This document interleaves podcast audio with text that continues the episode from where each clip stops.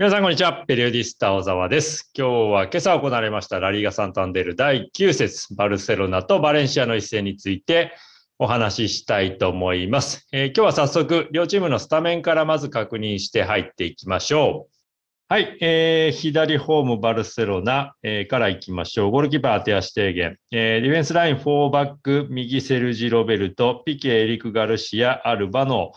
えー、ディフェンスラインでした。で、まあ、4-3-3、もしくは厳密に言うと、スタートで言うと、ブスケツとデヨングがピボーテで並んで、ガビをトップ下、まあ、フリーロール的にという配置だったかもしれませんが、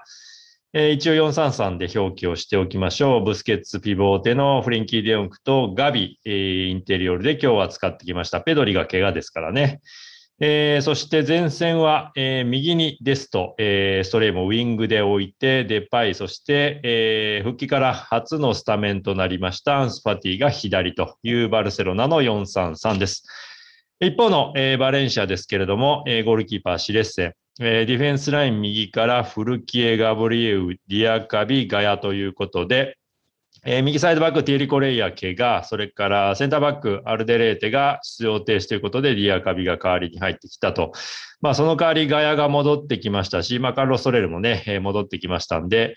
えー、マドリー戦で、まあ、敗れはしましたが、まあ、そこまで開幕からいい試合をして、えー、勝ち点積み重ねているっていうところで、カピタン2人が抜けてから、えー、勝ちがなかなかないという中で、この2人の復帰は大きかったんじゃないかなと思います。えー、ピボーテ・ギジャーモン、えー、今日のバレンシア4-4-2ではなくて、スタートのところは、えー、まあ4-1-4-1と言っていいと思いますけれども、えー、ちょっとシステムはいじってきました。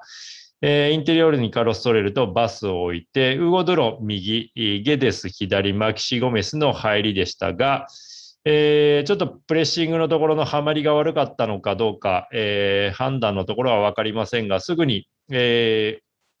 ー、バレンシア・ボルダラス監督は、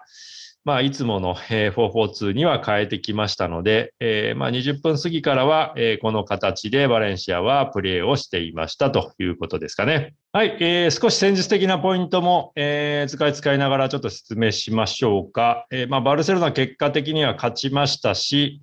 えー、特にね、アンスファティ、デパイ、それからガビ、まあ、アルバもそうですけども、まあ、左でオーバーロード、まあ、人をね、集めて、密集、あえて作って、まあ、そこから突破口を見出すっていう、まあ、左で作って、まあ、右、最終的にはまあデヨング、デストみたいなところで、えー、フィニッシュ考えていたと思いますし、まあ、左の作りなんかは流動性もありながら、えー、選手の配置もしっかり取ってということで非常に良かったと思いますが、まあ、ただ個人的にはちょっとプレッシングのところのハマりの悪さは気になりましたというところは説明しようかなと思います。まあ、バルバレンシアの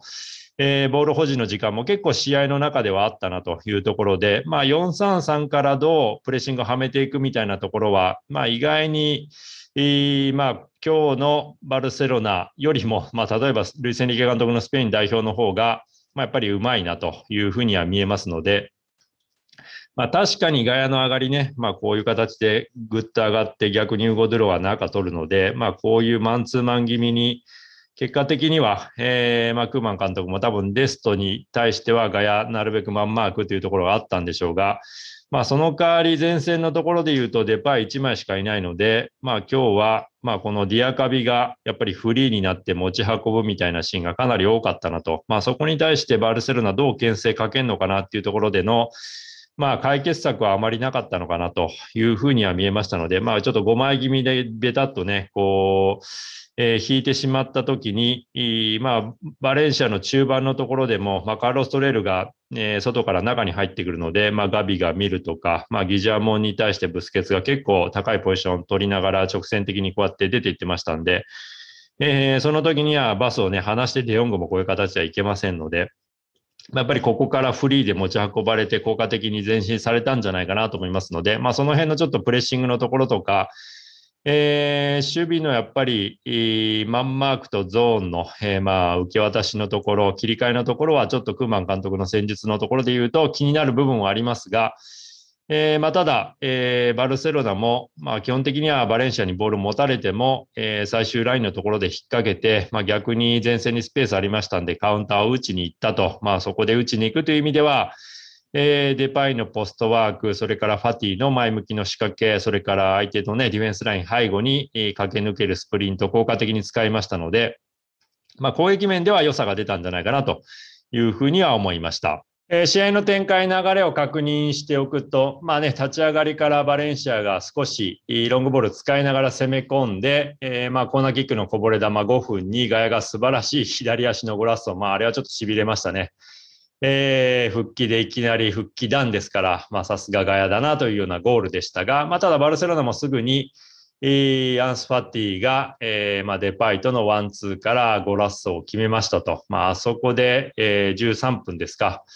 えー、エリア外だったと思いますが、エリア外から右足インカーブで、まあ巻きながらなんですが、あのスピードでね、こうあそこにボールを置きに行けるアンスファティの決定力の高さ、まあ個人的にはちょっとディアカビの対応が、まあ甘いかなと。まあもちろんボックスの外であれば、えー、シュートを打たせてもいいというような判断だったのかもしれませんが、まあもう少し詰めれたかなと思いますので、まあ、あのまま体止めてブロック作りに来ましたが、まあ、自分の脇のところは空いてましたんで、まあ、そこを見事に打ち抜かれてしまったという意味では、えー、爪の悪さはバレンシア目線で言うとあったんじゃないかなとは思います。まあ、1日になって以降は一進退の攻防が続いて、まあ、結構前半から、まあ、特にバレンシアがプレッシングのところをかけていきましたので、まあ、442の形でもそうですし、ダブルピボーテのバス、ギジャモンも積極的にマンマークで掴みに行きましたので、まあ、その分中盤が間延びしてライン間なんか空いてきましたので、まあ、バルセロナがそのね、バレンシアのプレッシングをうまく回避できると、まあ、カウンター気味に、まあ、そういう意味ではボックスボックスの、えー、素早いスピーディーな展開も見られましたので、まあ、ラリーガらしくないと言っていいかもしれませんが、まあ、非常に見応えのある攻防が前半から続いてましたので、レベル高いなと、えー、今日は面白いなと思って前半からね、えー、見ておりましたが、まあ、前半の終了間際、まあ、39分で、えーまあ、バルセロナが PK 獲得と、まあ、そこもバルセロナがやはり左から崩しての、えー、形でしたから、まあ、アンスパティがあのタイミングで、まあ、あのポジションで先にね、ポジションで言うと優位性持ってますので、まあ、後ろからガヤが行って、まあ、確かにボールには触ってたんでしょうが、えー、まあ、ポジショニングからしても、で、まあ、先にボール触ってても、多分ね、アンスパティのシュートのところにはどうしても後ろから行ってますんで、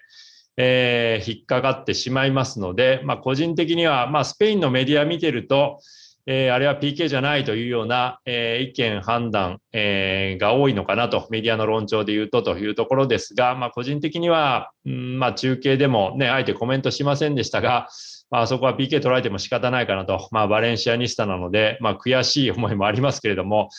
えー、そこまでの崩しのところで、えー、すでに優位性取られてしまったなというところで、うん、まあ PK 致し方なしかなというようにも見えました。えー、その PK をデパイが決めて41分にバルセロナが逆転と。で、まあ後半に入ってからも一進一退なんですが、まあ少しバレンシアが、えー、まあボールを持ってチャンスを作ってましたので、53分には、えー、まあゲディスからソレールと繋がって、まあスローインからの流れでしたんで、まあそこもちょっとバルセロナの守備対応がまずかったなと思いますが、えー、カルロ・ソレールがポスト叩く決定機がありましたので、まあ、バレンシアも同点に追いつくチャンスがありましたという中で、まあ、コーチーニョがね、最終的には3点目、えー、復帰弾ということで85分に、えー、ダメ押しの3点目を決めましたと。まあ、コーチーニョもね、えー、まあ、長く、ほぼ昨シーズンフルでね、えー、シーズン棒に振ってしまって、まあ、今シーズンも、まあ、やはりね、グリーズマン、メッシが抜けて、まあ、コーチーニョも、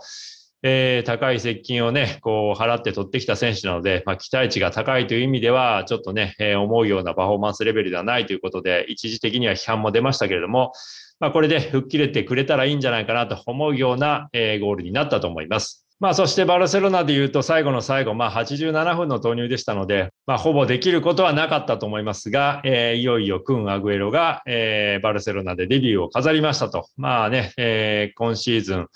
マンチェスターシティを退団して、フリートランスファーで入ってきて、まあ、メッシが抜けて、まあ、ただ本人も8月に怪我してしまってということで、えー、まあシーズン序盤からずっとね、えー、怪我人リストに入ってリハビリを続けてきましたが、ようやくここに来て戻ってこれたという意味では、えー、アンス・ファティはね、えー、もうしっかりと先発起用されてますし、まあ、ここでアグエルも戻ってきて、もうすぐデンベルも戻ってくるという意味では、まあ、バルセロナはだいぶ、えー、チームとしての状態は上向いてくるのかなと。まあ、先ほど言ったようにちょっと守備で気になるところはありますが、えー、攻撃の、えー、まあ、選手の層、ね、個々のレベルで言っても相当高いと思いますので、非常に楽しみになってくるんじゃないかなと思いますし、まあ今日のような、まあアンスファティ、デパイ、そしてインテリオールのガビもやはり良かったですよね。まあ外と内、アンスファティが外で張った時には内側をガビが駆け抜けてくれたりとか、まあ高い位置取って、えー、古き相手のね、えー、右サイドバックをピン止めしてくれるので、アンスファティが前向きにフリーで受けれるとか、で、まあ、デパイも今日に関しては、まあ、基本的には中盤に降りてボールに寄ってポストワークするんですけれども、結構、えー、ディフェンスライン背後への、えー、抜け出しでスマルケも多かったので、まあ、その辺がちょっとチームとしての統一感出てきたんじゃないかなというふうには思いますし、まあ、当然左であればジョルディアルモンも上がってくると。で、まあ右に関してもデストがウイング的に今日は使われましたので、まあ幅取ったデストに対して内側にね、セルジロベルトが上がってくるとか、まあ非常にバランスよく、えー、内と外の、えー、バランス、それからディフェンスライン背後を取りに行くようなランニングも非常に効果的に出てましたので、えー、来週いよいよね、えーまあ、今週末ですか、エルクラシコを控えてますので、まあ、その前にチャンピオンズリーグ、もう2連敗している中での3戦目のディナモキエフ戦、もう本当に勝つしかないという意味では、エルクラシコ以上に重要度は高いかもしれませんけれども、ミッドウィークのチャンピオンズリーグ、それからエルクラシコに向けて、えー、今週ね、えー、まあ大事な連戦が待ってますので、バルセロナにとっては、えー、非常にポジティブな、え、試合勝利になったと思います。ということで、え、やはりバルセロナはアンスファティのような違いを生み出せる選手がね、戻ってくるとやっぱり点取りますので、強いなというような試合についてお話ししました。えー、今週末は、えー、いよいよラリーガ・サンタンデル第10節にバルセロナとレアル・マドリーのエル・クラシコがあります。日曜日の日本時間、えー、夜11時15分キックオフということで、ザドーンでの中継解説を私担当しますので、そちらもお楽しみ。まあ、それから、えー、ミッドウィークはチャンピオンズリーグありますので、ラリーガ勢のチャンピオンズリーグでの戦いについても動画で取り上げたいと思います。えー、また次の動画でお会いしましょう。アサラプロキシマ。